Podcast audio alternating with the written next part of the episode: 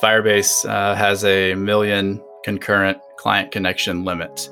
As we started talking to some larger artists and promoters, we realized that some of these may have the potential to have over a million fans like coming in concurrently to watch the stream. And we knew that as we were going to scale, like no matter if it was at a single artist level or across the platform, we wanted to be able to support millions and millions of, of simultaneous connections. So what we found was there aren't a ton of like guides or a ton of resources out there for how to scale your Firebase project or how to port it to like AWS. I'm Steve Caldwell, co founder and CTO at Mandolin.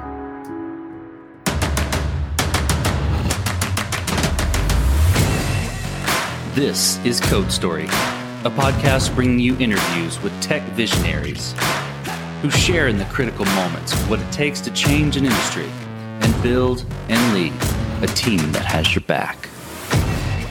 I'm your host, Noah Labhart, and today, how Steve Caldwell created a new way for musicians to perform and fans to connect online. All this and more on Code Story. Steve Caldwell lives in Louisville, Kentucky, but grew up in South Louisiana in the Cajun country. In the 90s, he loved seeing things he typed on the screen come to life as he built websites in Front Page 95. He's got three kids in elementary school, and he's relatively new to Kentucky but hopes to get out and do the Bourbon Trail when the timing is right. He also enjoys playing music, composing, and DJing. As he puts it, he enjoys combining his passion for music with his passion for technology. In startup land, you have to be able to ad lib and be flexible to change, understand your customers, and skate where the puck is, so to speak. It's the same with music, feeling the crowd, responding to your band, etc., which is a really interesting parallel, as he puts it. As the COVID pandemic decimated live music events, Steve was caught in a related riff. He found himself networking for his next gig, and while doing so, started to chat with his now co founders about a new opportunity where musicians could interact with fans in new ways. This is the creation story of Mandolin. Mandolin's helping artists and venues create connections with fans and ultimately prosper through the music that they produce. We started out with live streams, um, but we're pushing the boundaries there. We want to give artists the right tools to create content, to share that content widely, and then to better understand how fans engage. It ultimately boils down to a digital strategy.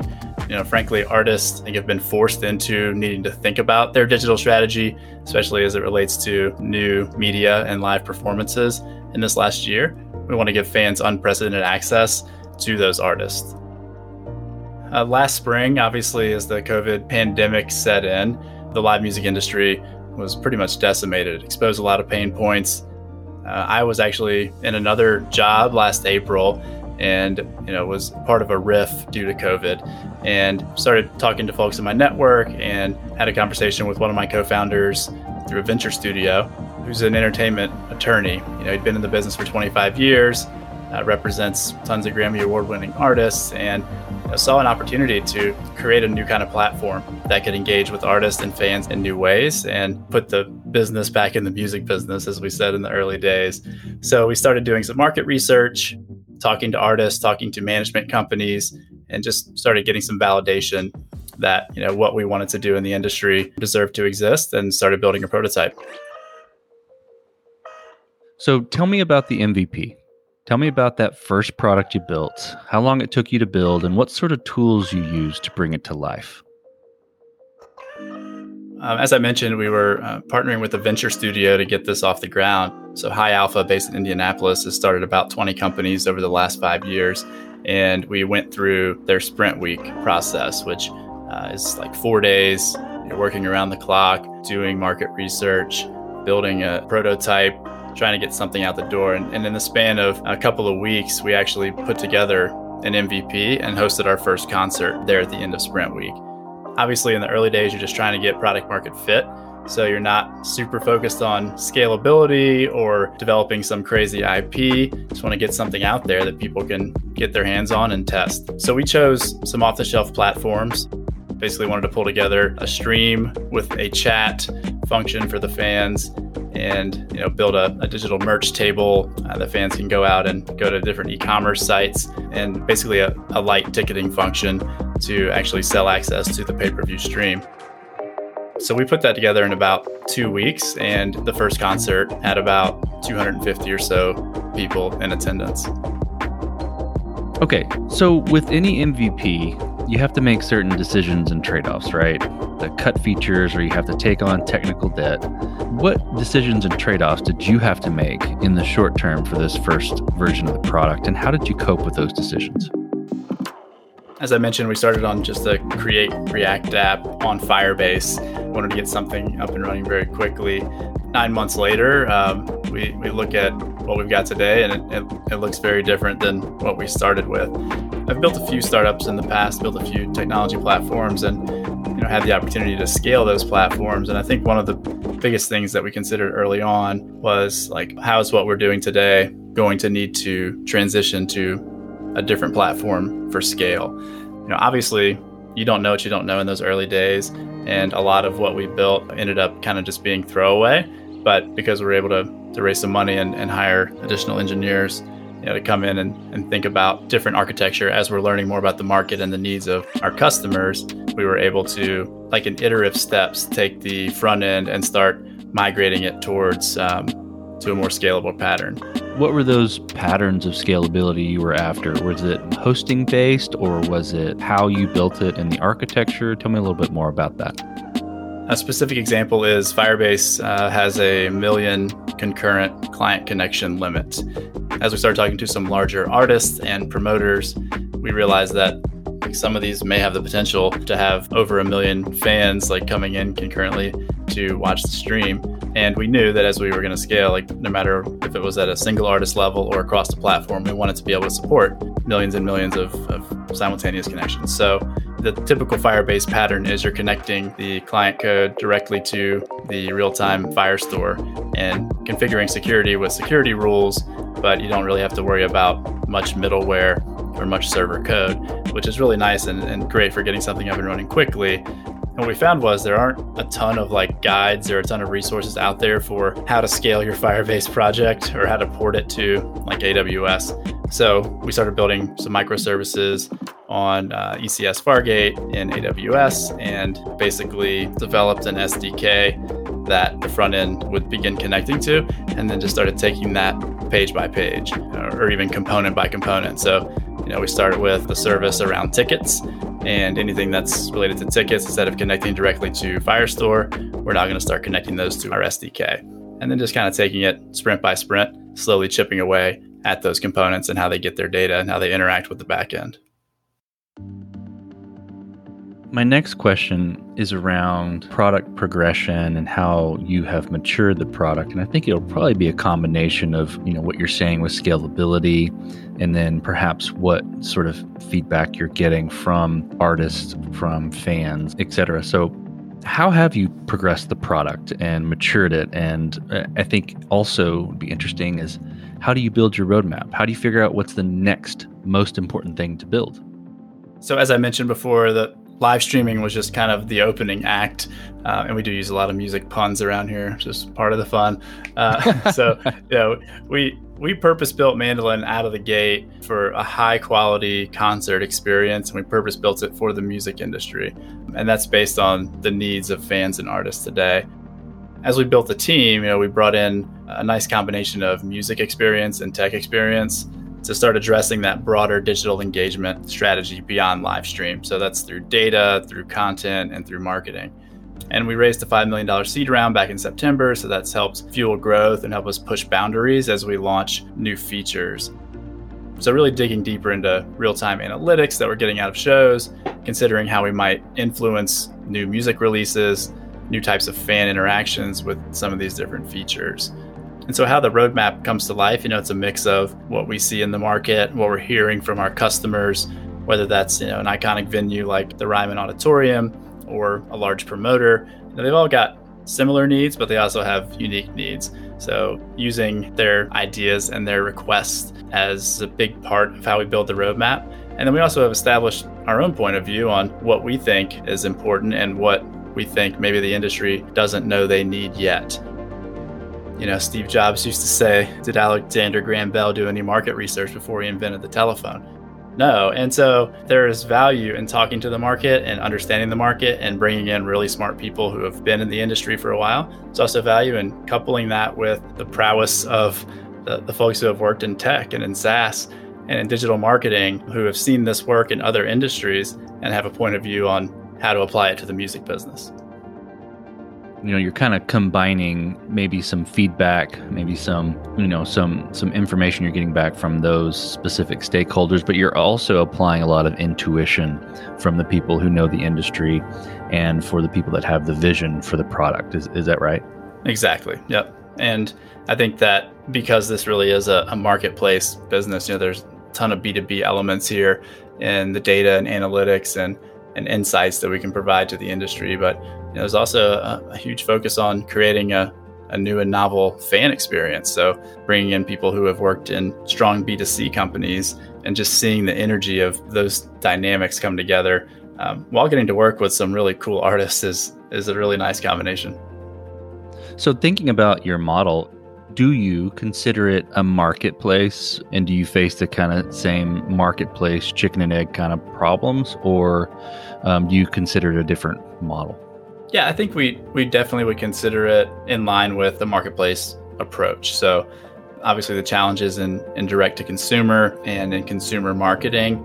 We seek to establish Mandolin as a brand and as a, a brand that becomes a household name to consumers in this industry. You know, at some point imagine being able to kick back on your couch, pull up the Mandolin app on your Apple TV and browse hundreds of beautiful concerts any night of the week that obviously requires B2C strategies and, and branding to pull off. But on the other side, there are established artists and established brands that have gigantic followings who want to do live stream and who are realizing the importance of not only live stream, but also just the ability to, to engage with their fans in new ways. So they're helping build the rising tide and bring fans on board. And so, yeah, you do have that chicken and egg a little bit, but I think eventually the B2B side the growth there will create enough momentum with consumers that they, they know that Mandolin is a destination to go find really high quality exclusive content and to engage with artists. Well, let's switch to team. So, how did you build your team? And I think I think what I'm most interested in is, you know, what did you look for in those people to indicate that they were the winning horses to join you? So it it's in line with what I talked about earlier in the B2C, B2B dynamic, you know, we built our team out and we've organized our team around product themes. So our fan experience team has a lot of great experience with consumer apps and and building for scale and scalable architecture patterns in the consumer world. Um, and then on the back end, you know, our, our presenter team for artists and for venues and for management teams has a lot of good B2B SaaS experience. So, building out analytics paradigms, understanding the challenges of ETL and data mapping and data warehouses, and how to build great systems that will scale to billions and billions of, of data points. So, um, those are kind of the two primary buckets. It's also a combination of domain expertise. So, people who have worked at companies like Live Nation or Ticketmaster you know, they understand the event space, understand how to scale different aspects of event infrastructure, and how to build data architecture that will support more use cases beyond just basic live streaming. So that that combination of, of folks there. I mean, we're also we're putting the team together on the evolution of, of all these different industries. So, you know, diversity not only in personality type and in background, but diversity in skills, and ultimately trying to foster a team that that values direct and honest communication integrity, we're big on vulnerability, we're big on mental health, and making sure that this is a safe space that folks feel like they're a part of the process, that they want to take initiative, they're excited about the vision. And I think we've done a good job of fostering a lot of those elements so far. So you mentioned perhaps looking for some industry type experience, maybe Live Nation or uh, Ticketmaster. Do you do you find it's helpful if people have experience with like Reverb or musician's friend or something like that and and are those potential partners uh, in some way too yeah so on the production side we do have a team that uh, will consult with artists and venues to help them understand like equipment selections, different packages that would make the most sense for for putting on the streams. In some cases, we'll actually white glove the entire experience through a network of contractors that we've built in different markets. So, an example of this would be uh, City Winery, one of our partners. They are leveraging Mandolin to stream concerts from all of their locations. And uh, we actually provide staff on site, provide equipment, and um, we'll handle everything from installing that equipment to uh, running the stream and switching the cameras, obviously, then through to the platform side of the house to make sure that it's a quality experience. That's kind of the services side of our business. It's obviously, you know, in any SaaS business, you you will have some element of services. Um, I mean, I think that you mentioned Musician's Friend. There are certainly tons of companies out there who could be interesting candidates for us to put together gear packs and things that we could ship out to artists and they plug in and push a button and they're live. So definitely a lot of interest in that area. That's really cool. I also thought about it from a, so I'm a musician myself. If I'm watching a show on mandolin, I'm, I'm curious about you know, what's that guitar player using to make that sound and you know i can check it through mandolin and then order it straight from mandolin because it's integrated with reverb or something like that. That's a good idea. I'll have to drop that one in the product request channel. You touched on scalability already and, and i think i think you're tackling this right now. So you built the prototype and then you hit some maybe not hit some scaling issues but you noticed some scaling issues or perhaps you hit them and then you started to fight those as you grew. But it sounds like you've kind of got a good handle on that right now with microservices and architecture. Is that correct or is there still problems you're you're trying to figure out? We have a good handle on it now. I mean we went through about a six week exercise september to november uh, where we were kind of all hands on deck focusing on scalability um, and that was leading up to the I Voted Festival, actually, that we did uh, on election day, which was at the time like the largest digital festival ever held. We had 450 uh, artists across 18 stages, 14 hours worth of content, and you know we were orchestrating all of those streams and you know preparing for upwards of a million simultaneous connections. So you know, a big event like that, a big, a big opportunity like that, you know, is, is always risky to take on when you're at that point. We were four months in, but we were up to the challenge and started building out uh, the new architecture. So, you know, we still got a ways to go. We still got some things that we want to continue to tighten up. Um, an example would be, uh, you know, ECS Fargate with auto scale is is great, but you have to kind of continuously fine tune that and set those parameters to ensure that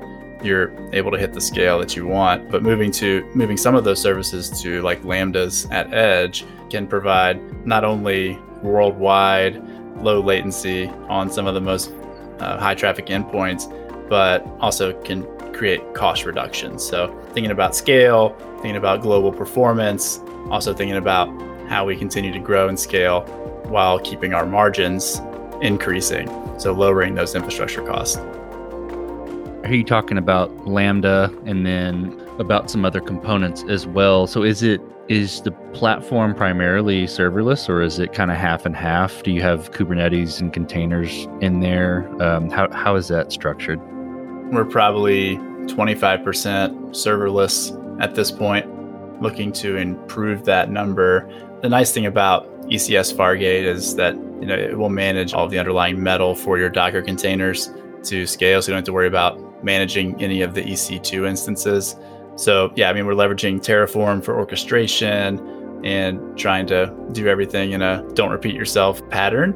Kubernetes is not in the mix yet, but we're always looking at you know, new ways to make things uh, scale better.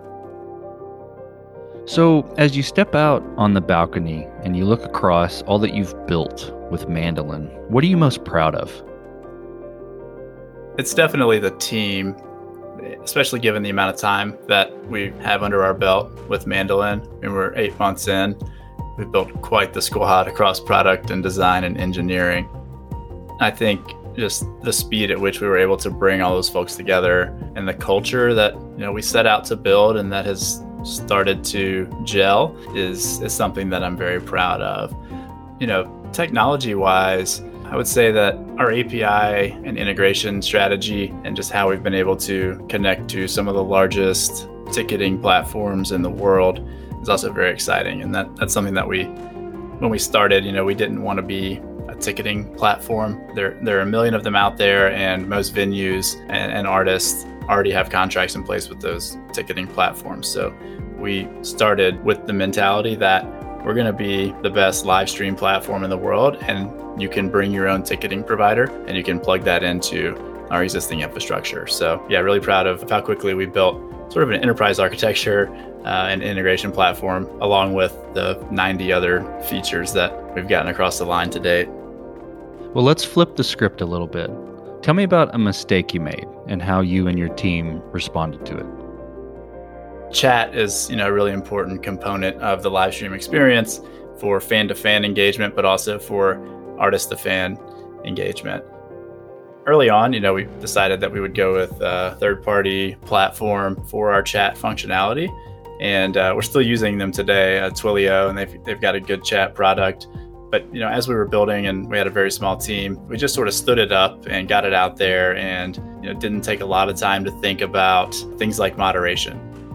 You know, it was every night, every weekend. It was all right, we got a couple more shows, a couple more shows, and and I'm sitting there watching every single show, watching the chat, and just you know, in the back of my mind, I'm like, which one of these shows is going to be the night that you know we get chat bombed? And it happened. You know, and say a couple months in for like a free event.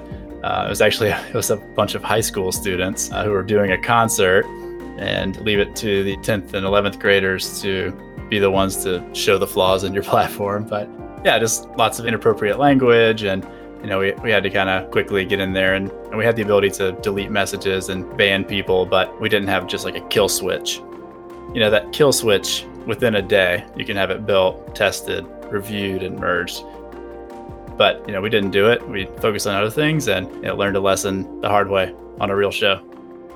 I mean, luckily, you know, damage control around it was good. And, you know, many of the students were uh, trying to encourage the other students to stop and, you know, live and learn. Definitely could have been a lot worse. Well, what does the future look like? for the product and for your team? Moving from just a pay per view live stream company to a company that connects artists and fans directly. You know, the, um, the music industry over the last 50 years, think about how we've promoted music. We've gone from paper flyers to MP3 players, you know, to, to Facebook for promotion. And we've gone from vinyl to to tapes to Spotify for how we consume music. But in that time frame, like artists haven't really grown any closer to um, fans. So we think that by creating a platform that artists can use year round to create new exclusive content, to do new album releases, VIP meet and greets with fans, and then leverage the Mandolin platform to understand who their fans are and to expand their audience and expand their reach is something that we're really excited about. So that's that's the direction that we're heading broadly. Um, live stream is still very much front and center, still a very important part of our strategy, but we're really excited about how we can drive deeper engagement for artists and ultimately grow their fan base. Well, let's switch to you, Steve. Who influences the way that you work? Name a CEO or CTO or really any person. Name a person that you look up to and why. So I was thinking about this, and there are a lot of names that come to mind. But keeping it kind of in the music industry, you know, I look at I look at like what Logic has done over the last ten years. I mean, he really started with nothing and built a music career pretty pretty epically and pretty quickly.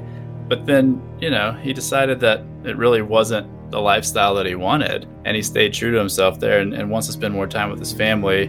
But he's got his hand in a little bit of everything and he's shifted gears now in his early 30s. You know, signed a deal with Twitch, so he's getting into streaming. He's just set himself up in a way that he's uh, able to spend time with his family, still create and, and do the things that he loves, but kind of doing it his way and doing it differently. So, got a lot of respect for Logic and and just love his story. Well, if you could go back to the beginning, what would you do differently, or or where would you consider taking another approach? Yeah, it's tough because you know we're we're only eight or nine months in, and we're we're kind of all systems go uh, up and to the right at this point. Feel good about overall how we've structured the teams and the architectural decisions that we've made. You know, I mentioned earlier that You know, we started out, we didn't build a ticketing system. We were just going to integrate with what's out there. And it turns out actually that about 60% of our ticket sales have come through our own box office. In true startup fashion, instead of building our own ticketing platform, we used Shopify and built an app that would connect between Shopify and Mandolin to create tickets to shows. And I think some of the challenges we've seen with that are just, you know, Shopify is a, a flexible platform, but it's not really geared for the music industry. Some of the unique reporting needs, for example, for doing settlements just aren't intuitive or, or, friendly with Shopify. So if I had the crystal ball when we first started, probably would have spent a little more time building out some elements of a, a native e-commerce layer and would have led with that. Well, last question, Steve. So you're getting on a plane and you're sitting next to a young entrepreneur who's built the next big thing. They're jazzed about it. They can't wait to show it off to the world. They can't wait to show it off to you right there on the plane. What advice do you give this person having gone down this road a bit? Don't lose sight of why you got into this in the first place. Don't lose the passion for actually building the thing, the art, the craft. As you grow and scale and raise money, you're going to hire a lot of people. Your job is probably going to change quite a bit. Um, you're probably going to be building less and hiring more. So, you know, buckle up. It's a fun ride, and just don't lose sight of the parts that you that you really enjoy and stay true to yourself. Well, that's great advice. Well, Steve, thank you for being on Code Story. Thank you for telling the creation story of Mandolin. Thanks for having me, Noah. Have a great one. And this concludes another chapter of Code Story. Code Story is hosted and produced by Noah Labhart. Be sure to subscribe on Apple Podcasts, Spotify, or the podcasting app of your choice. Support the show on patreon.com slash codestory for just 5 to 10 bucks a month. And when you get a chance, leave us a review. Both things help us out tremendously. And thanks again for listening.